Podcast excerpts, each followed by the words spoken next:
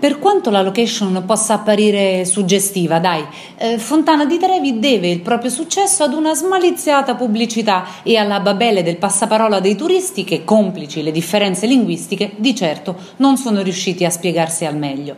Come Fontana, innanzitutto evidenzia difetti strutturali abnormi. Ma com'è possibile abbeverarsi da bocchette così lontane dai bordi? Siamo forse bestie, chiamate a chinarci come un quadrupede qualsiasi?